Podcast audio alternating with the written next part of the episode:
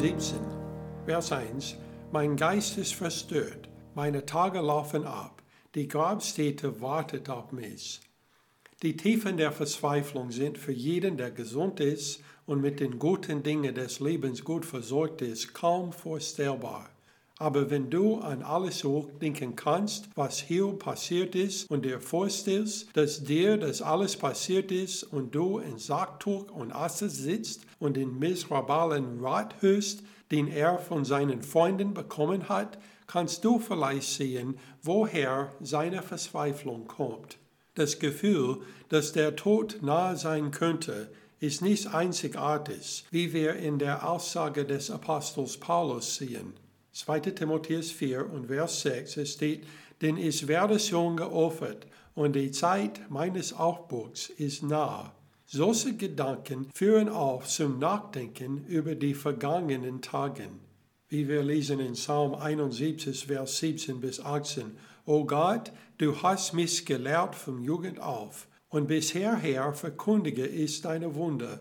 Und auch wenn ich alt werde, wenn mein Haar ergraut, Verlass mich nicht, o oh Gott, bis ich deinem Arm verkündige den künftigen Geschlecht, deine Macht allen, die noch kommen sollen. Ein alter Mann zu sein, der Weisheit an die jüngere Generation weitergibt, war seit lange Hiobs Erwartung, wie er seine letzten Tage verbringen würde. Aber stattdessen findet er sich vom Spöten umgeben. Vers 2 Treibt man nicht gespürt mit mir und muss nicht mein Auge ständig ihre Herausforderungen ansehen? Als nächstes wendet sich Hiob an Gott, den er bittet, seine Bürger zu sein. Vers 3 Setze doch einen ein, verbürge dich selbst für mich. Wer sollte sonst als Bürger in meine Hand einschlagen? Hiob hat erklärt, dass er sich völlig auf Gott als den einzigen Verlasser, der ihn zur Seite stehen könne.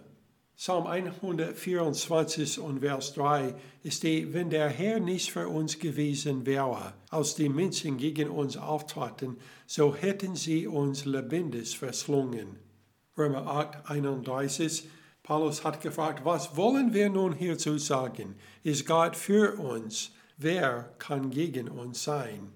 In Vers 4 machte Hiob eine interessante Beobachtung. Denn du hast ihre Herzen der Einsicht verschlossen, darum wirst du sie nicht triumphieren lassen. Hiob hat plötzlich erkannt, dass seine Freunde die Wahrheit nicht sehen konnten, weil ihre Augen dafür blind waren und dass Gott tatsächlich für ihre Blindheit verantwortlich sein könnte. Vers 5 scheint ein altes Sprichwort zu sein, an das sich Hiob erinnert hat und auf die Blindheit seiner Freunde angewandt hat.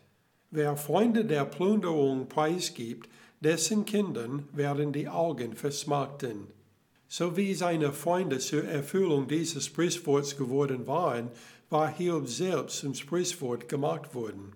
In Vers 6, man stellt mich den Leuten zum Sprichwort hin, und es muss sein wie einer, den man ins Angesicht spuckt.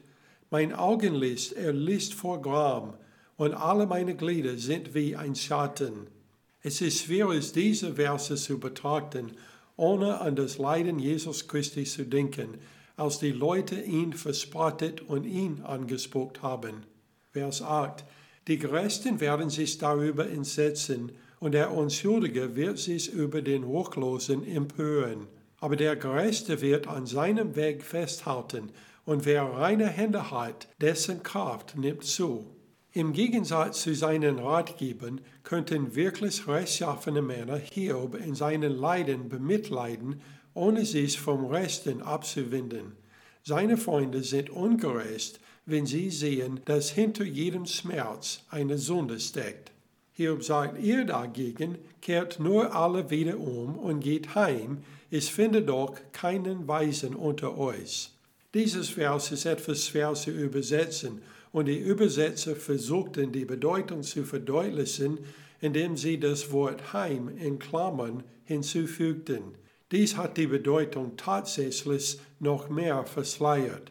Was Hiob hier eigentlich tut, ist, seine Freunde zu verspotten, indem er sie ermutigt, noch einmal zu versuchen, ihn zu trösten. Er ist zuversichtlich, dass sie es selbst bei einer weiteren Chance nichts richtig machen werden. Vers 11.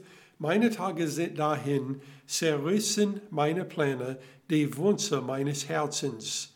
In diesem kurzen Zeit fasst Hiob seine aktuelle Verzweiflung zusammen.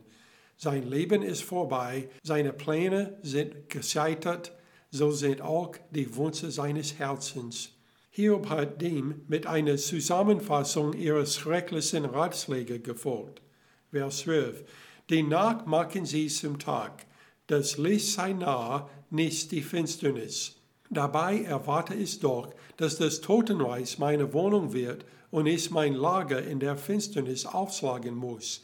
Dabei muss ich doch zum Grab sagen, du bist mein Vater, zu den Würmern, ihr seid meine Mutter und meine Schwestern. Die Worte Jesajas können auf ihren Rat angewendet werden. Jesaja 5, 20 bis 21, es steht, Wehe denen, die Böses gut und gut Böses nennen, die Finsternis zu Licht und Licht zu Finsternis erklären, die bitteres Süß und Süßes bitter nennen. Wehe denen, die in ihren eigenen Augen weise sind und die sich selbst für verständig halten. Hiob hat wirklich geglaubt, dass es für ihn eine größere Hoffnung gegeben hat als das Grab. Vers 15. Wo ist da noch Hoffnung für mich? Und wer wird meine Hoffnung verwirklicht sehen? Zu den Pforten des Totenreichs fährt sie hinab, wenn wir einmal alle miteinander ins Staub huren. Das stimmt absolut. Wir können auch mehr hoffen als nur auf das Grab. Wie Paulus erklärt hat in 1. Korinther 15, 42 bis 44, so ist es auch mit der Auferstehung der Toten.